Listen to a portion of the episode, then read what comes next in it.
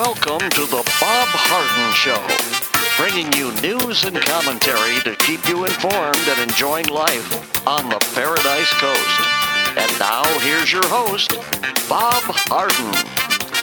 Good morning. Thanks so much for joining us here on the show. It's brought to you part by the good folks at Johnson's Air Conditioning. Johnson's Air Conditioning is Naples' longest established air conditioning company. They do a great job for us and they'll do a great job for you as well. Visit the website johnsonsairconditioning.com. Also brought to you by Life in Naples magazine. Be in the know and stay up to date by reading Life in Naples. The website is lifeinnaples.net. We have terrific guests for today's show, including William Yeatman, research fellow at the Cato Institute. Michael Cannon is the uh, uh, director of health studies at the Cato Institute, and we'll also visit with Dave Bego, the author of The Devil at Our Doorstep. It is April the 2nd, and on this day in 1513, near present day St. Augustine, Spanish explorer Ponce de Leon came ashore on the Florida coast and claimed the territory for the Spanish crown. Native Americans inhabited the area that became known as Florida for thousands of years before any European contact. Although other European navigators may have sighted the Florida peninsula before, Ponce de Leon is the, credited with the first recorded landing and the first detailed exploration of the Florida coast. The Spanish explorer was searching, of course, for the Fountain of Youth, a fabled water source that was said to bring eternal youth. Ponce de Leon named the peninsula he believed to be an island La Florida because his discovery came during the time of the Easter feast or Pascua, Florida. In 1521, he returned to Florida in an effort to establish a Spanish colony on the island. However, hostile Native Americans attacked his expedition soon after landing, and the party retreated to Cuba, where Ponce de Leon died from a mortal wound suffered during the battle. Successful Spanish colonization of the peninsula finally began in St. Augustine in 1565, and in 1819 the territory passed into U.S. control under the terms of the Florida Purchase Treaty between Spain in the United States. That's the background on Florida. Uh, Senator Rand Paul on Wednesday ripped Dr. Anthony Fauci for calling on Americans to continue wearing masks even after receiving their COVID 19 vaccinations. The Kentucky Republican, who also happens to be a doctor, cited a study that found evidence people who have been vaccinated or had the virus are protected, even from different strains of the virus. In a post on Twitter, Paul linked a preprint of a study by the National Institute of Health. Fauci, an immunologist and director of the National Institute of Allergy and Infectious Diseases at the NIH, served on the former President Trump's White House coronavirus task force and is now Biden's chief medical advisor on COVID 19.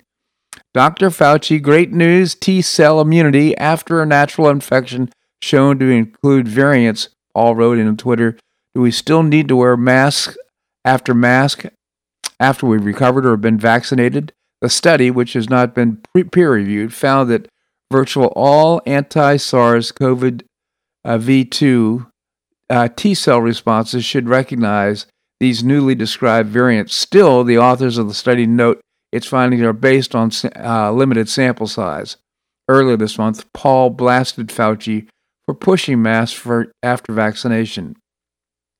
You want to get rid of vaccine hesitancy? Tell them you can quit wearing your mask after you get the vaccine, Paul said in a Senate hearing. You want people to get, get the vaccine? Give them a reward instead of telling them they have the nanny states going to be there for three more years and you've got to wear a mask forever. People don't want to hear it. There's no science behind it. Thank you, Rand Paul. Of course, Fauci said, Well, hey, I totally disagree with you. Well, based on what, uh, Dr. Fauci? Well, uh, Rand Paul's not alone. Uh, Representative Mark Meadows, the ex White House chief of staff, continued his fierce criticism of Dr. Fauci on Wednesday, wondering aloud why the nation's top disease expert has been so quiet on the COVID 19 dangers unraveling at the southern border. Uh, there was no policy, medical or otherwise, that Dr. Fauci wouldn't weigh in on when President Trump was in the White House. He said, but curious, we haven't heard from the same Dr. Fauci on Joe Biden releasing thousands of COVID untested migrants into the United States. Meadows, of course, referring to the reports of migrants overwhelming the U.S. border uh, uh, along the uh, southern border. Representative Henry Cuellar, a Democrat from Texas, said all at least 2,000 migrants have been released without full information on any upcoming court proceedings. Oh, I'm sure it's a lot more than 2,000. He said agents are overwhelmed. The New York Post also reported that 2,000 were released without evidence of submitting a COVID 19 test. So, Dr. Fauci, where are you on this issue? We want to hear from you. Not really. It's hard to believe anything you say anymore. Florida uh, Governor Ron DeSantis is demanding President Joe Biden stop releasing criminal illegal aliens and directing state agencies to notify local law enforcement every time a criminal illegal alien is released in their community as a result of Biden's sanctuary county orders. During a press conference with Angel Families on Thursday, DeSantis announced directives to uh, state agencies in an attempt to ensure that criminal illegal, illegal aliens are not released in Florida communities. In February, top officials at the Immigration and Customs Enforcement uh, Agency, or ICE, announced sanctuary county orders that prevent agents from arresting and deporting about 9 in 10 illegal aliens who would otherwise be deported. DeSantis called Biden's orders a reckless policy and a disregard for public safety and the rule of law during the press conference and in a letter to the administration. These are convicted felons who are here illegally, DeSantis said. If, if you can't remove them, then what do you have? Just a complete lawless system and a complete open border in his letter, DeSantis wrote uh, that potentially 50 criminal illegal aliens could be released in Florida communities following their prison sentences over the next month, thanks to Biden's order. He doesn't want that to happen. Over the next six months, he said it could be potentially 200 criminal illegal aliens being released in Florida. Again, DeSantis standing up uh, and being so strong for Floridians, so uh, pleased that he is our governor. By the way, if you did notice, the S&P 500 closed above 4,000 for the first time in history this week. These big milestones for U.S. stocks are often derided as not very meaningful, but can be psychological barriers for markets. Breaking above a threshold can be a sign of confidence in the, in the economy. Currently, uh, stocks are now enjoying the boost uh, from the third round of stimulus spending. Fed then promises to be supportive for years to come, vaccination spreading to even larger segments of the population, and an economy that is outperforming almost everyone's expectations. Thursday's ISM manufacturing survey was the latest piece of evidence that the economy is firing on several cylinders. The headline uh, number jumped to the best reading since 1983. That's pretty impressive, with strong readings in new orders, production, and employment. The numbers were also strong so strong that they are feeding into fears that the economy could overheat and produce too much inflation. Uh, I don't think so. Or maybe this uh, it could be an outlier. This particular reading from the uh, manufacturers. There are still danger signs outside of inflation. Economists have forecast that the initial jobless claims number released Thursday would indicate in continued improvement in the labor market, with a median estimate of 675,000 claims. Instead, claims moved up to 719,000, and the total number of people claiming unemployment benefits remaining staggeringly high at more than 18 million. Of course, unfortunately, it makes it uh, profitable not to work for many. But tomorrow's uh, monthly jobs report, that would be today's, is expected to show a tidal wave of hiring with 650,000 workers added to the payrolls and unemployment falling to 6%. Let's just hope that happens. On Wednesday, a new conservative coalition launched a website aiming at combating woke capital cancel culture. StopCorporateTyranny.org, that's the website, StopCorporateTyranny.org, aims to educate Americans on the dangers of far left advocacy and corporate America and equip them to fight back against the swelling tide of the woke inquisition. The coalition back to neutral includes organizations and leaders fed up with the left weaponizing big business to achieve political goals, and we've all seen it with Nike and, and other companies.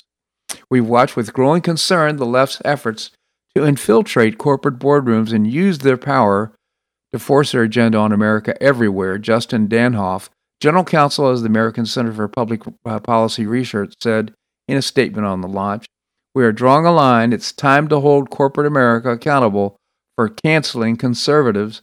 We seek to restore a healthy understanding of and respect for liberty, free enterprise, and American culture, all of which is being corrupted by corporate oligarchs. Couldn't agree more. Good for you. From double uh, Disney's double standard in firing Gina Carano to Amazon's shameful reliance on the Southern Poverty Law Center, it seems corporations are bowing to the radical left's orthodoxy with abandon.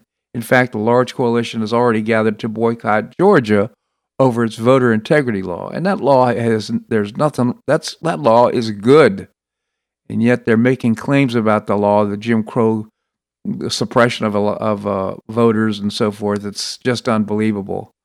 Even President Biden calling for cancellation or withdrawal of the uh, All Star game in baseball from Atlanta, and of course, there's also he made comments on uh, the Masters tournament coming up. Well, I don't think they'll have much influence on the Masters tournament. They've been through this wokeness stuff before and uh, stood tall. But in any event, this is a great movement, and I'm so pleased. Steve Soukup is the author of a new book, The Dictatorship of Woke Capital How Political Correctness Captured Big Business. And he wants to uh, to see this all stop. So it's a great movement. I'm very pleased about it. They've got some great folks on board, like retired Lieutenant General Jerry Boykin, uh, and the Capital Research Center's Kirsten uh, or Kristen Eastlick, and Competitive Enterprise Institute's Richard Morrison. So uh, let's let's get on board and support this effort. I think it's a good deal. This segment of the show brought to you by the good folks at Johnson's Air Conditioning, Naples' longest established air conditioning company. Visit johnsonsairconditioning.com. Also by Life in Naples magazine. Be in the know and stay up to date by reading Life in Naples. To find out more, visit lifeinnaples.net. Coming up, we're going to visit with William Yeatman, Research Fellow at the Cato Institute. That and more right here in The Bob Harden Show on the Bob Harden Broadcasting Network.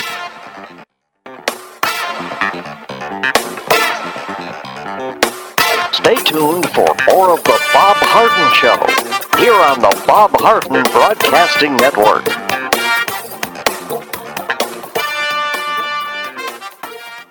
I'm Bob Harden, the host of The Bob Harden Show. One of my favorites for breakfast or lunch is Lulabee's Diner, providing great service, fabulous food, and a rockin' good time. Lulabee's Diner is a throwback to the 60s, complete with great music and a fabulous 60s decor. What I like best is a blend of great food, great value, and terrific service. Most of the friendly waitstaff has been part of Lulabee's for years. I enjoy the great choices for breakfast and lunch, and you'll find the menu has everything and anything to satisfy your taste. Lulabee's offers catering, party platters, lunch boxes, and more. Lulabee's Diner will quickly become one of your favorites for breakfast or lunch. No reservations are needed. Check out the website at lulabees.com and stop by Lulabee's Diner, open from 8 a.m. until 2 p.m. seven days a week. Lulabee's Diner in the Green Tree Shopping Center at the corner of Immokalee and Airport Pulling Roads. Stop by Lulabee's Diner for fabulous food and for a forever cool rockin' good time.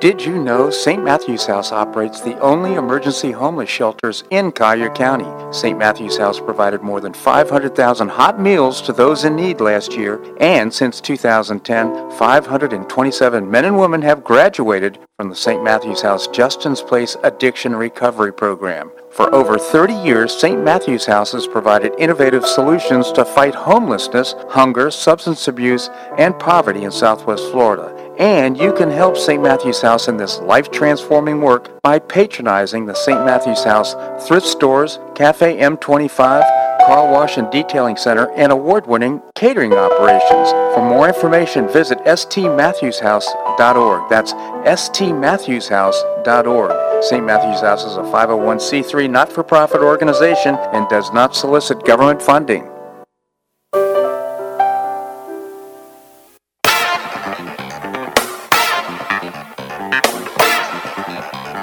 Welcome back to the Bob Harden Show. And now here's your host, Bob Harden.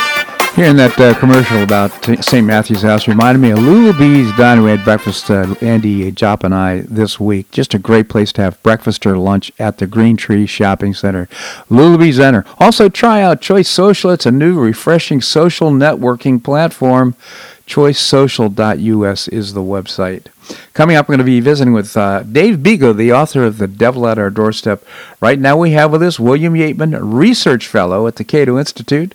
William, thank you so much for joining us. Thank you so much for having me on, Bob. Always a pleasure. Tell us about the Cato Institute. You bet. We're a think tank here in Washington, D.C., and we're dedicated to advancing the ideals of a free society at every level of government. Cato.org is the website, C-A-T-O.org.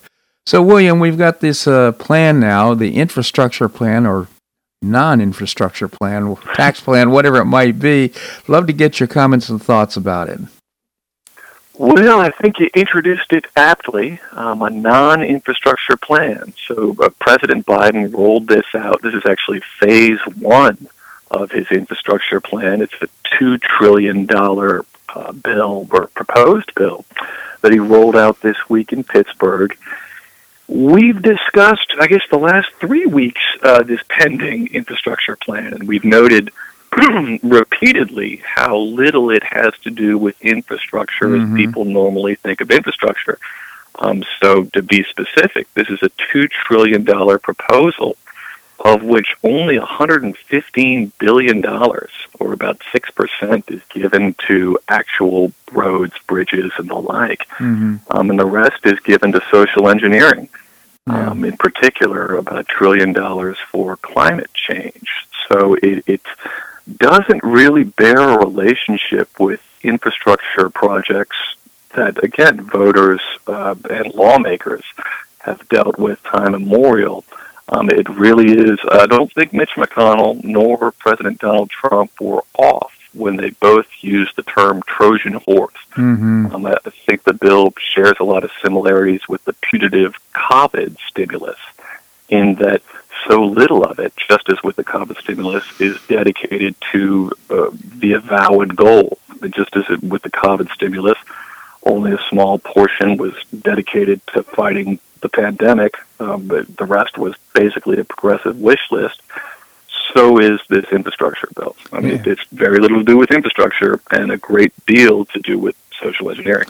Yeah, I look forward to talk to uh, Dave Bego later, later in the show. Uh, he fought the uh, unions uh, when they tried to unionize his shop, SEIU, and uh, included in this in this bill is the uh, backing of unions and trying to get rid of right to work and unionize. it's it, it actually looks like a blueprint to try and create uh, the United States as a socialist country. That you bring up a great point. Um, I, so what you're referring to is within the proposal um, a pitch to repeal right to work laws mm-hmm. in all 50 or you know wherever those laws exist, primarily in um, in the American South. But th- that, to me, it draws another perfect parallel to the COVID stimulus, which, if you recall, included a $15 minimum wage until the parliamentarian of the Senate ruled that it, it wasn't sufficiently uh, sufficiently uh, uh, related to the budget to be included in the bill. But my point is, what the heck does uh, repealing right to work laws, which again has long been a progressive goal, have to do with an infrastructure bill? That just doesn't make any sense. No, it doesn't. Um, it, you know, just as a fifteen dollar minimum wage had no connection whatsoever to addressing COVID. So mm-hmm. those are the sorts of proposals, uh, sort of wild-eyed a grab bag, if you will, um, of, of what are really liberal, long held liberal priorities that have been stuffed first into that COVID bill, putative yeah. kind of COVID bill, and now into this putative infrastructure bill. No question. Of course, the tax plan is going to be the biggest increase in in U.S. history, and increasing the uh, corporate tax. It sounds rather benign, taking it up to I think it's 28 percent if I'm not mistaken, was is the plan from 21% where it is now. I mean that, that is a uh, that's a middle class tax. The, all those taxes are simply passed on to to the consumer, and uh, in terms of different uh, additional costs, and it, it's also an incentive for country companies to either leave the United States or to uh, not come here as a consequence of uh, having to pay more taxes. Well, indeed. Uh, so I'll note this: it's this has become the primary GOP talking point in lining up opposition to the bill. It's that uh, this what the economy needs right now? Is a major tax increase? I mean, that doesn't necessarily make a great deal of sense given mm the state of our post-COVID economy. Um, but I'll also note this: it's uh, GOP's opposing this bill because it's a, a, has nothing to do with infrastructure and because it would raise taxes. Um, but that's not the only opposition that Biden's infrastructure proposal is currently facing. Um, progressive Democrats, mm. including AOC and, and Senator uh, Ed Markey from Massachusetts, they're outraged that it only spends a trillion dollars mm-hmm.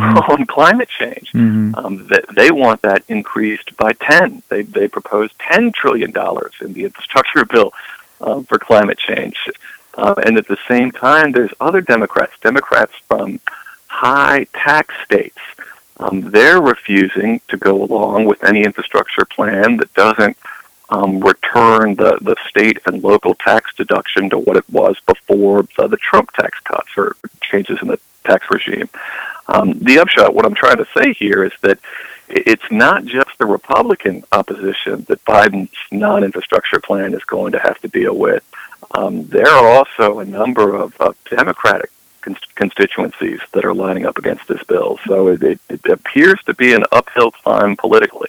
Hmm, interesting. I wonder if there's enough fissure in the uh, in the Democratic uh, Party right now, or, or division, uh, to somehow I hope so. for it to stall this thing. Well, I, I hope so too, because this is would be disastrous, and I'm still deeply concerned about uh, the uh, uh nuclear option or getting rid of the uh, uh, requirement for 60% of the votes in the, in the Senate. Big concern. If I might just speak to that super quick, um, in lieu of jettisoning jettisoning the filibuster. Uh, Chuck Schumer has now asked the parliamentarian whether or not he can interpret the, the, the rules of procedure such that he can, we've spoken about it before, this reconciliation mechanism by which mm-hmm. um, the, the Democrats and the majority of the House and the Senate, they can avoid a filibuster. Um, it's sort of a procedural sleight of hand.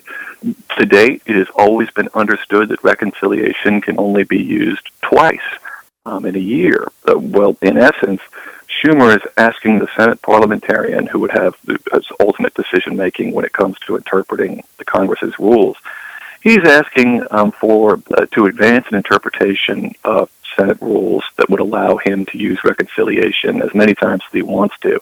Um, so, uh, it, I agree with you 100% that jettisoning the filibuster is an awful, terrible idea. Um, but I do, I guess there's a scary alternative, which is Schumer's trying to achieve the same end, but with a, a sort of a procedural interpretive mm. sleight of hand. Well, thanks for that clarification. Uh, before I let you go, I would love to get your comments. It looks like uh, uh, Biden wants us to stay all masked up. He wants, you know, certainly we're not hearing much from the, the uh, uh, what's happening on the border from Dr. Fauci. Uh, the, the, point being, uh, he does certainly doesn't want uh, full stadiums. He's pretty very critical of uh, the uh, uh, Texas Rangers having full stadium for opening day. So, uh, any thoughts? Uh, my main thought would be, you know, first, why is the president weighing in on uh, uh, the the status of the Texas Rangers ballpark? Right. Um, that seems like an issue that is best left to Texas officials. Um, second, it gives me great concern uh, that just as we, we've discussed a number of times, that line, never let a crisis go to waste. Um, I, I crave, as to I, I assume millions of Americans and your listeners, a return to normalcy. And and I do hold. I'm, I'm not impugning the president's motives, and it's certainly speculation, but it is something that worries me.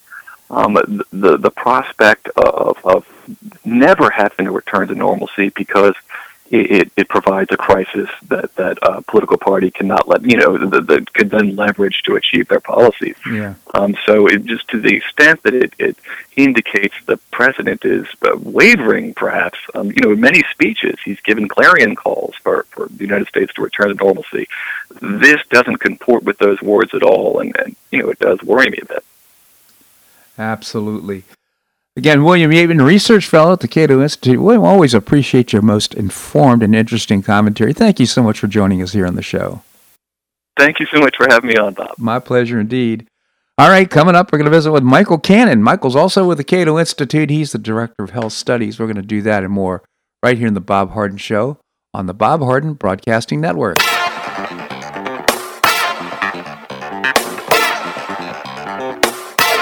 Tuned for more of the Bob Harden Show here on the Bob Harden Broadcasting Network.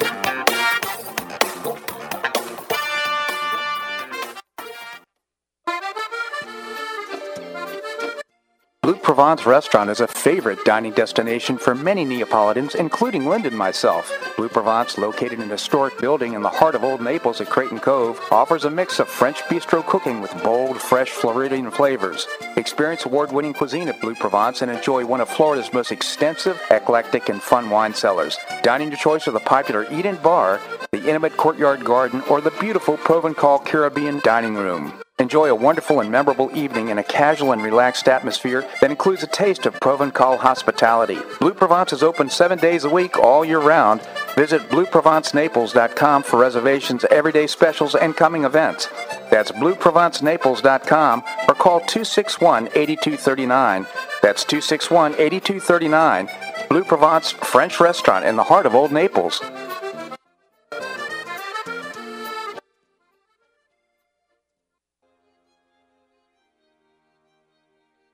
Gulf Shore Playhouse is passionately committed to enriching our cultural landscape by producing professional theater to the highest artistic standards and providing unique educational opportunities to folks in a spirit of service, adventure, and excitement. Over the past 15 years, the Playhouse has expanded immensely, outgrowing its current facilities. With dreams of expanding even further in order to better serve the community, broaden the economic impact, and strengthen the cultural fabric of our region, it's time to build and move into a new home. A 44,000 square foot state of the art theater and education center will be built on three acres at the corner of First Avenue South and Goodlette Frank Road, allowing Gulf Shore Playhouse to achieve those dreams. To find out more about Gulf Shore Playhouse, this state of the art performing arts center, and about the season's exciting productions, visit GulfShorePlayhouse.org. That's GulfShorePlayhouse.org. We'll see you at the show.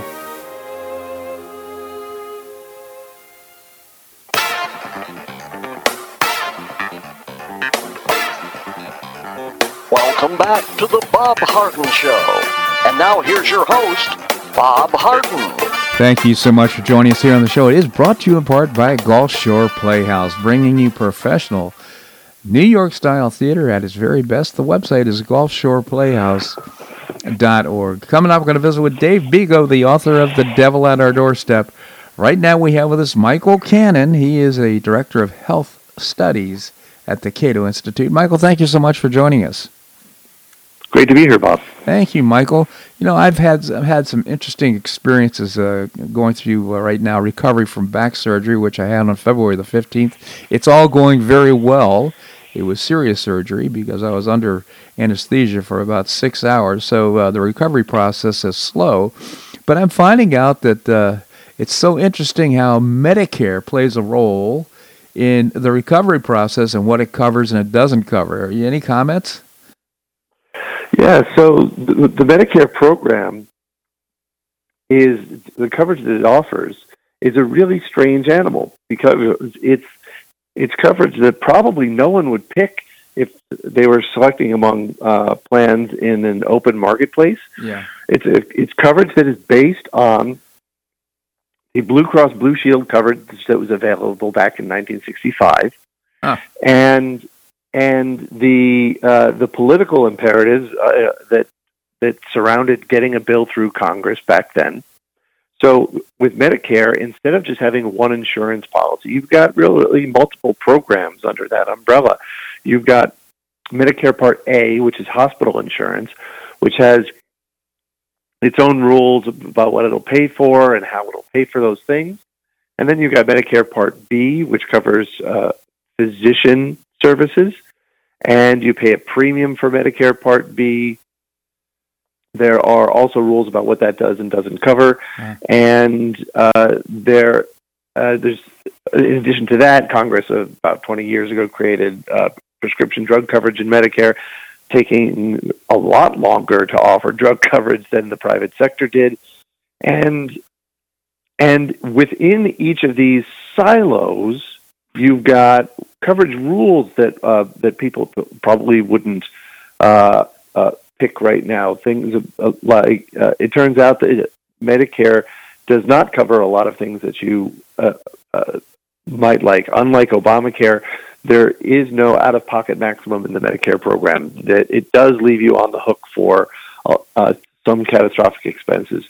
Yeah, and. So- and and yet, even though there are gaps in Medicare coverage, uh, a lot of people, a lot of researchers uh, who look at Medicare uh, complain that it leaves you too insulated from the cost of care, so that you don't make, uh, so that Medicare enrollees don't make careful judgments about whether this service is necessary or not.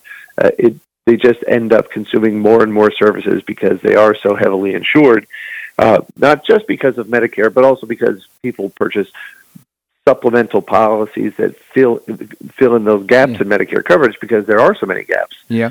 That uh, that some people end up being over, you know, completely insured, overinsured, uh, and and that leads to a lot of overutilization, and it can uh, jeopardize people's health if they receive too many services uh, that offer um, very little benefit, including services me... that offer very little benefit, because when you're consuming those services, it just presents risk.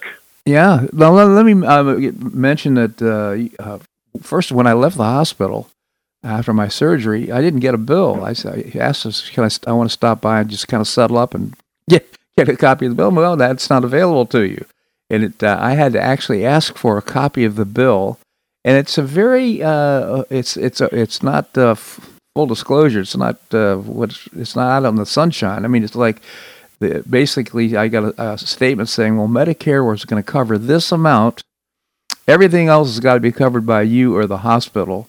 Uh, and it was, you know, in other words, it was uh, it was very strange to me. And then I visited my physical therapist, which, by the way, this guy's great. I really, really, really appreciated him. Uh, he got started yesterday, and, and I and he said, "Well, have you had home care?" I said, "Yeah." He said, "Well, home care is covered by Part A, uh, but since you haven't used uh, physical therapy or like this before, you, that's Part B. So you you have a, a, a, apparently there's a sum of money that could be used for physical therapy, which, by the way, I need pretty pretty badly. So." I guess my point is, uh, why is everything? It seems to me, what I would prefer is have a very transparent, that was the word I was seeking, very transparent system where we all have some skin in the game. We're concerned about the costs of everything.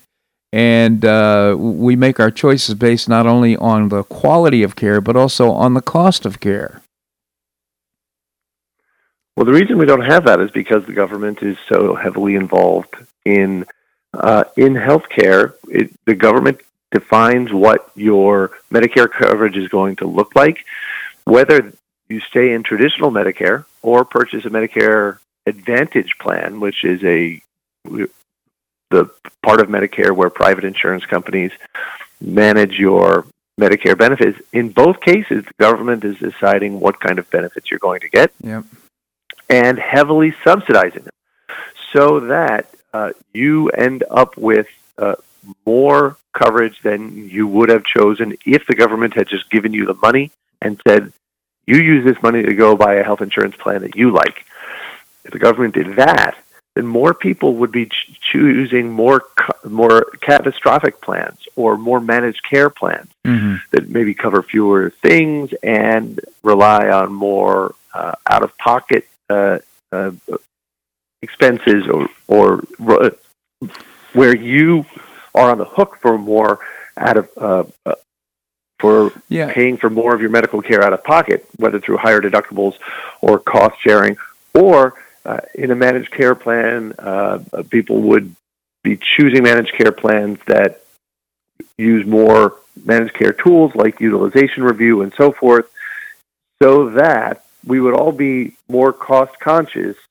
Uh, and, and that's the, those are the sort of plans that we would be purchasing if Medicare, we're just giving you cash like Social Security does.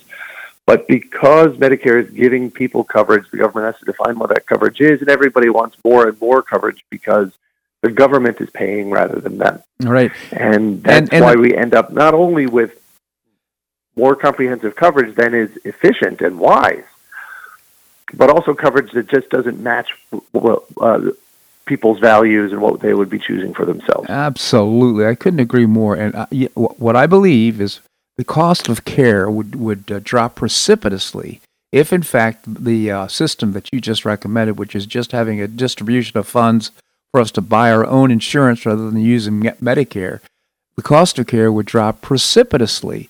Uh, one of the things I, I had a conversation with a woman. uh, She said, uh, "Have you had your annual physical?" That somehow came up. I said, "I don't get an annual physical." she said, "Why not? It's free. The government pays for it. It's not free." You know, so there's so many things going on that are just there's so much money involved. Of course, just in in the in the uh, specter of what might happen here in the next couple of days or in the next month or so, with trillions of dollars going out. This we're talking about pennies here, but it's still extremely costly, and uh, it, it's a very expensive system. I was at a dinner table last night when one of my children said, "There's no such thing as a free lunch." Ah, good for him or her. I was a proud papa, and there's no such thing as a free physical either. You are so right. So, uh, you know, uh, I'm sure you've mentioned this to Congress, or you've uh, this whole notion of just uh, instead of uh, giving us Medicare, let us just buy our own insurance, just send us the money. Does that have any traction at all? Is that going to get anywhere? So the Medicare program already includes an element of that sort of a system because it lets you choose either traditional Medicare or the Medicare Advantage program, which is a lot like giving you a voucher and letting you take that to whichever health plan you want. So there is support, there's a lot of support in Congress for the Medicare Advantage program. 40% of Medicare enrollees enroll in one of these private Medicare Advantage plans. Yeah. And Congress has talked in the past about beefing up that that voucher program, making that voucher more explicit, and uh, and and so there's some support for that approach, and there's a lot of support, obviously, in Congress for Social Security, which is a program that just gives seniors cash. And so I don't think it's that great a leap for Congress to say, you know what, we're gonna we're, we're gonna take what works from Social Security and apply it to Medicare. Hmm, and we are going to uh, give everybody in Medicare uh, a a a cash check, uh, you know, a, a, check for a certain amount in cash that will allow every Medicare enrollee to purchase a basic package of benefits. That means sicker people get bigger checks so that they can afford the more expensive premiums that uh, an insurance company might charge them. And uh, and I think that you're right. Once we do that, we are going to see prices plummet. Yeah. We're going to see prices fall for health insurance.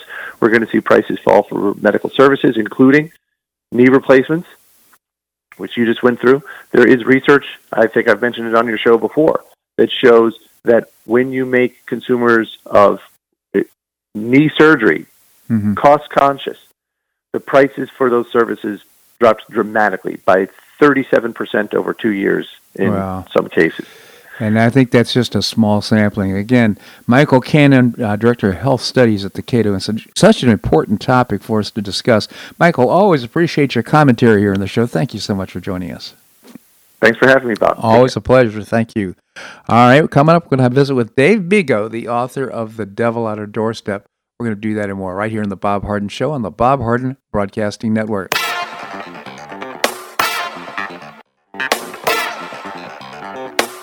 Stay tuned for more of the Bob Harden Show here on the Bob Harden Broadcasting Network.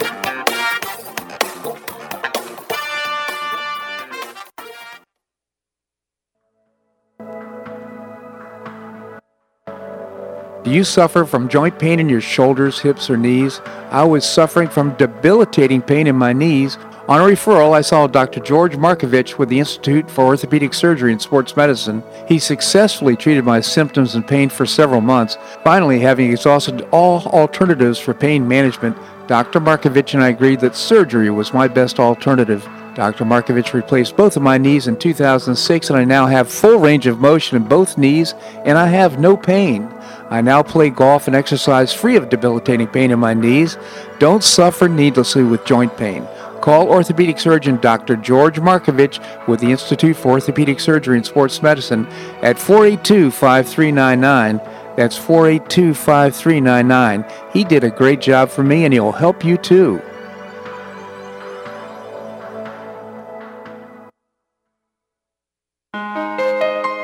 Listen to The Bob Harden Show, so why not market your company to our loyal listeners? Ads are played live on each show and then archived so listeners can hear the show and your ad at their convenience. Each advertising package includes a banner on bobharden.com with a link to your website at no extra charge. Join Lulabee's Diner, Johnson's Air Conditioning, Blue Provence, and many others who advertise on the show. Call me at 598 3889, that's 598 3889, or send an email to bobharden at hotmail.com to design an ad program that's just right for your business and your budget. You'll be pleasantly surprised at the cost and the value. Several advertisers have been with me for years. Find out why by calling 598 3889 or send me an email to bobharden at hotmail.com. You'll be glad you did.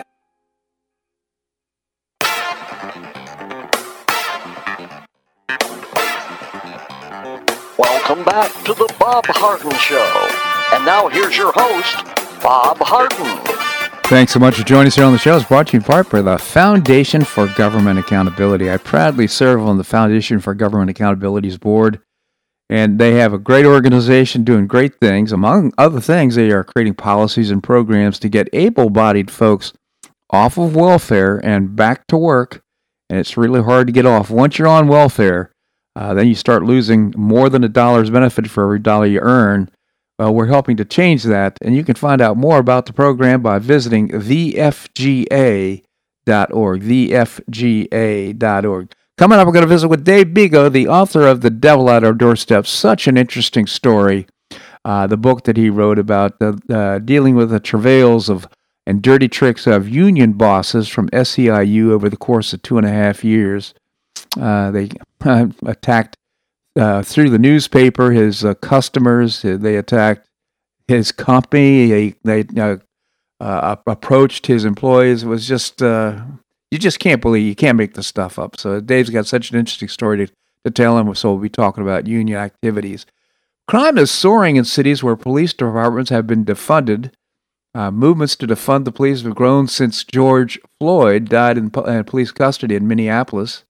Defunding means reallocating or redirecting funding away from the police department to other government agencies funded by the local municipality. More than 20 major cities have reduced their police budgets in some form through the scale and circumstances vary. Uh, just this week, the uh, Los Angeles Police Department, I believe it was, got rid of their uh, their uh, uh, what's the word I'm seeking? Uh, the, the, group of uh, uh, the the well, I'll think of it in a second. Anyhow, the results have not fared well in Los Angeles, Oakland, New York City, Portland, and Austin. Homicides in Oakland, California have risen 314 percent compared with the same time last year, and law enforcement has seen another 113 percent increase in firearms assaults. Uh, so, violent crime surged in 2020 in Minneapolis following Floyd's death, and murders have risen by 46% between December 11th, 2020 and March 28th of this year compared to the same period last year. Uh, the Minneapolis City Council in, in, December shifted approximately 8 million from the police department to other programs. In July, it diverted 1.1 million from the police department's 193 million dollar budget to the Office of Violence Prevention. Murders have tripled. They've tripled from July 2020 to February 2021 in Portland, where city commissioners last May voted to cut nearly $16 million from the police uh, budget in response to complaints about police force and racial injustice. 17 people have been murdered in Portland in the first two months of 2021. That's a 1,600% increase from the own, uh, one murder reported in the same period in 2020. So this is uh, just remarkable. Uh, gang gang violence is what I was trying to think of before. Uh, how Los Angeles has cut back its gang violence uh, unit I think that's that new uh, Attorney General. Uh, what's his name? Gascón, if I'm not mistaken. In any event, he's boy. There's going to be a lot of crime as a result of what he's doing there in Los Angeles. New York City's seen 76 murders this year alone, compared with 68 from just the same period in 2020. The City Council in July approved slashing $1 billion in the police budget, budget which included nearly 484 million in cuts and 354 million reallocated to other agencies best positioned to carry out the duties. This is just unbelievable stuff. Los Angeles Police Department reported a 38% increase in murders in 2020 and a 28.3% increase in murders in 2021 through March the 13th. In Austin, where the city council voted to cut roughly one third of the city's $434 million police budget, aggravated assault reports were up 26%. You see the correlation here? I certainly do. That if you don't have, uh, you need police, number one, uh, police just don't go out and deal with criminals. They actually are members of the community and they walk and talk and get to know folks in the community. And uh, there's a comfort level that's developed with the, the police or sheriff's office, as we have here in Collier County. So, uh, to me, we need law and order. And how do you maintain law and order? Well, you need a presence of uh, the police force or the uh, sheriff's office in order to uh, demonstrate uh, they're guarding the community. All right, coming up, we're going to visit with Dave Bego, the author of The Devil at Our Doorstep. We're going to do that and more right here on The Bob Harden Show on the Bob Harden Broadcasting Network.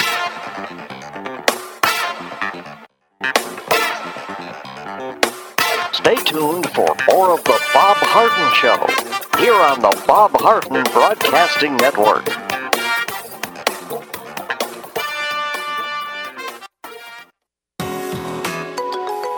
The dining scene in Naples is among the nation's finest. Get a first-hand experience with Naples Culinary Walks. Join a guided food walk with a terrific guide in a small group through elegant Naples neighborhoods known for destination restaurants. In three hours, you'll stop for small plates on your chosen tour. Dining walk choices include morning, afternoon, and evening offerings on Fifth Avenue South, downtown 3rd Street, Waterside, Galleria shops at Vanderbilt, and more. Prices begin at only $46 a person, depending on the tour you select. To find out more and to make a reservation, visit NaplesCulinaryWalks.com. That's NaplesCulinaryWalks.com for a great value and a terrific dining experience.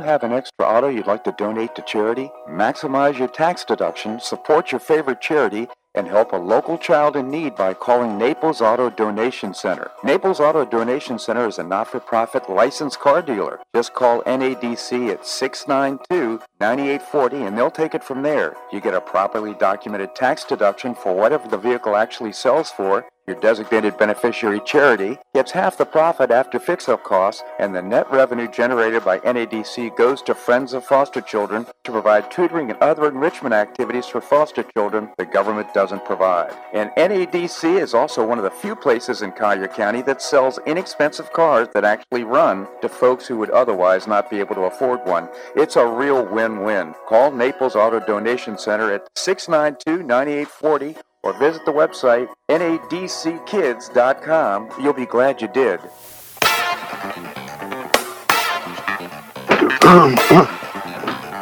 Welcome back to the Bob Harden Show. And now here's your host, Bob Harden. Thanks so much for joining us here on the show. We're providing you news and commentary rooted in a commitment to individual liberty, personal responsibility, limited government, and the rule of law. We have with us, as I mentioned before the break, Dave Bego. He's the author of a terrific read. It's called The Devil at Our Doorstep. It's about the travails of dealing with union bosses from SEIU over the course of two and a half years.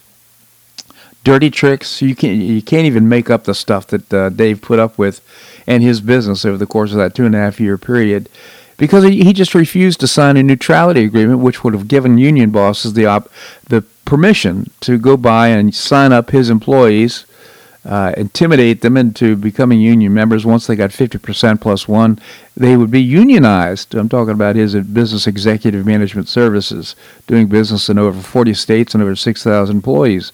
So certainly they wanted to unionize him. Well, he wouldn't sign that document.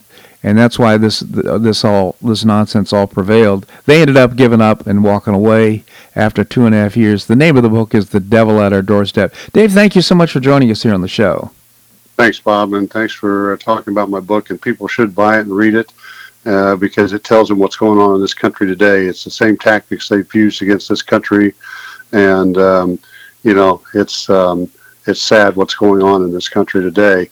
And it, my book won't be um, advertised or promoted at all because the media is controlled by the unions. Yeah, absolutely. And well, as I mentioned, it's a great read. The Devil at Our Door. You can get a copy at the Devil at Our Doorstep.com or on my website at a nice discount as well. I just mentioned that, Dave. Uh, you know, I noticed that uh, in the infrastructure bill, which is kind of a non-infrastructure bill, as we talked about earlier in the show, only about six percent of the money actually goes to infrastructure. Uh, one of the things that uh, uh, Biden wants is to uh, make it easy to unionize and to get rid of right to work and right to work states. you know, it looks like there this is a full-on assault on free enterprise. Well, that's right, and you know that's the other thing that the unions are doing with the PRO Act uh, that uh, you know Congress passed, but it hasn't gone through the Senate yet, and would in, implement the same program that uh, the uh, SEIU used against us. You know, signing neutrality agreement, all to go to card card check, and they're doing all that to take control of America and bring this country down. The far left, Bob, and uh, you know, you see what they're doing in our school system with the teachers' unions and the kids not getting back to school, not taking care of them. That this is because it's all about them and um, brainwashing and rad- making our kids radicals and stuff like that. Yeah. And um, you know, they they want to bring this country down. And and I have to tell you, all, all the presidency. Um, it's basically this. I got an article that uh, I read um, just uh, yesterday, I believe it was. It's called "The Radical Left Did Not Steal the Presidency; They Eliminated it." And, um, hmm. and what they basically say is Biden has no ability to be president, neither does Harris, and that the left is controlling the presidency behind the scenes, which the unions are a big part of that. Yeah, well, there's no question about that. I mean, here we are in Good Friday. Uh, this is a, a, sacred time for Christians and for uh, folks uh, who are committed to uh, Christianity. Uh, you know, to me, it sounds like uh, it just almost feels like this is a curse of evil that's on our country.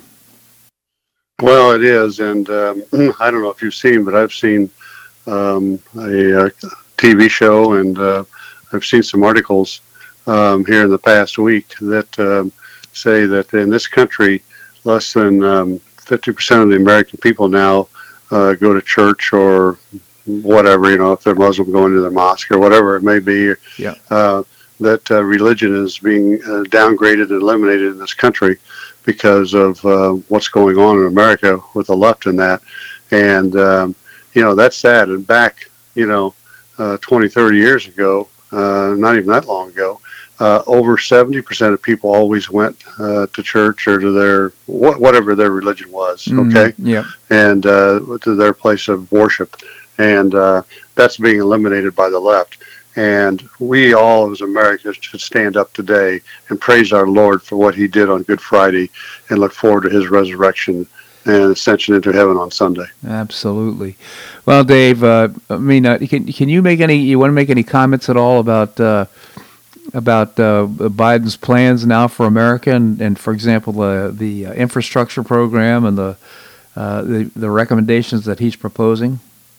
I, I think it's all um, garbage, Bob. I think it's just this is all stuff that's being written behind the scenes by the left, and um, you know, um, and if you if you notice when he speaks, he can hardly go through and and stay um, online and competent at, at, talking about this stuff and what it actually means and that. But um, what it is all about is putting things into place and uh, and they won't use this money for everything they say they're going to use it for. They're going to use it for what they want to do. Mm-hmm. And again, at the end of the day, they're they want to bring this country down and turn it into a socialist communist country without God in it. Well, you know, and it looks like there's nothing that's going to get in the way right now. Biden, he's demonstrating absolutely no concern for American opinion or the public opinion supporting his programs. He's just reeling this stuff off and uh, he's not appealing to the public at all. In fact, he won't do press conferences. Uh, they, they had a cabinet meeting, and uh, after two minutes of comments, he, he threw the press out. They've been so, so. I guess my point is this: that he's demonstrating no concern whatsoever about public opinion. He's going to push through this agenda at all costs, and, and it'll be at the cost of the American people. Well, that's exactly right. And like I said, he's being controlled.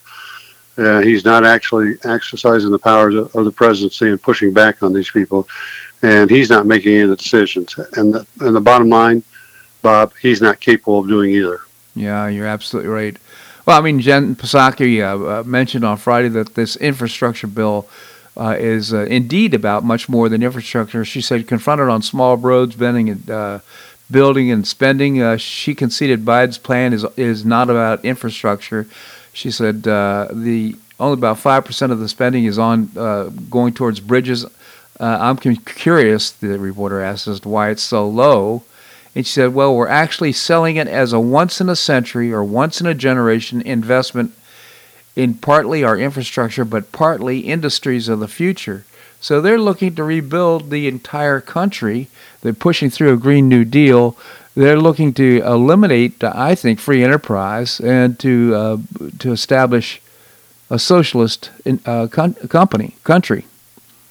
Well, that's exactly right, Bob, and that's what I'm saying. Uh, they want to take down this country and do it the way they want to do it, and um, you know, and, and bills like this are all, uh, uh, you know, the way they're they're trying to do it through through Biden, and they know that Biden can't control anything. He doesn't have the power, the guts to stand up to him, and they're just uh, making him do what they want to do. And they're they're the ones that are writing this bills. It isn't yeah. Biden. Yeah. He he is just the face on the TV. Is all he is. Yeah, you're absolutely right.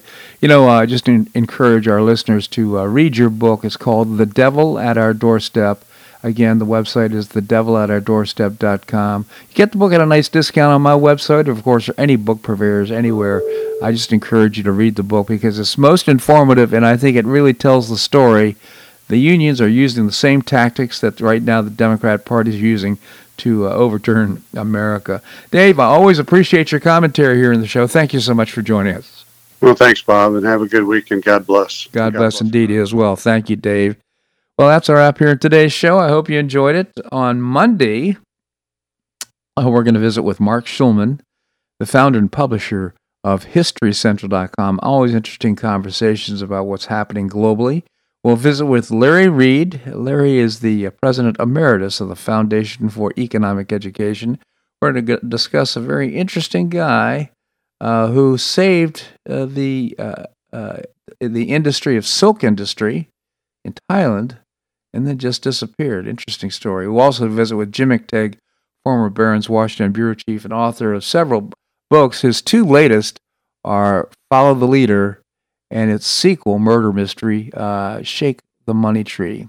Always appreciate your comments on the show. You can send me an email at bobharden at hotmail.com. If you'd like to be on the distribution list for the uh, email I send out after each show, again, bobharden at hotmail.com. I hope you have a pleasant, great weekend and spirit filled weekend uh, and uh, make it a uh, great day. Namaste.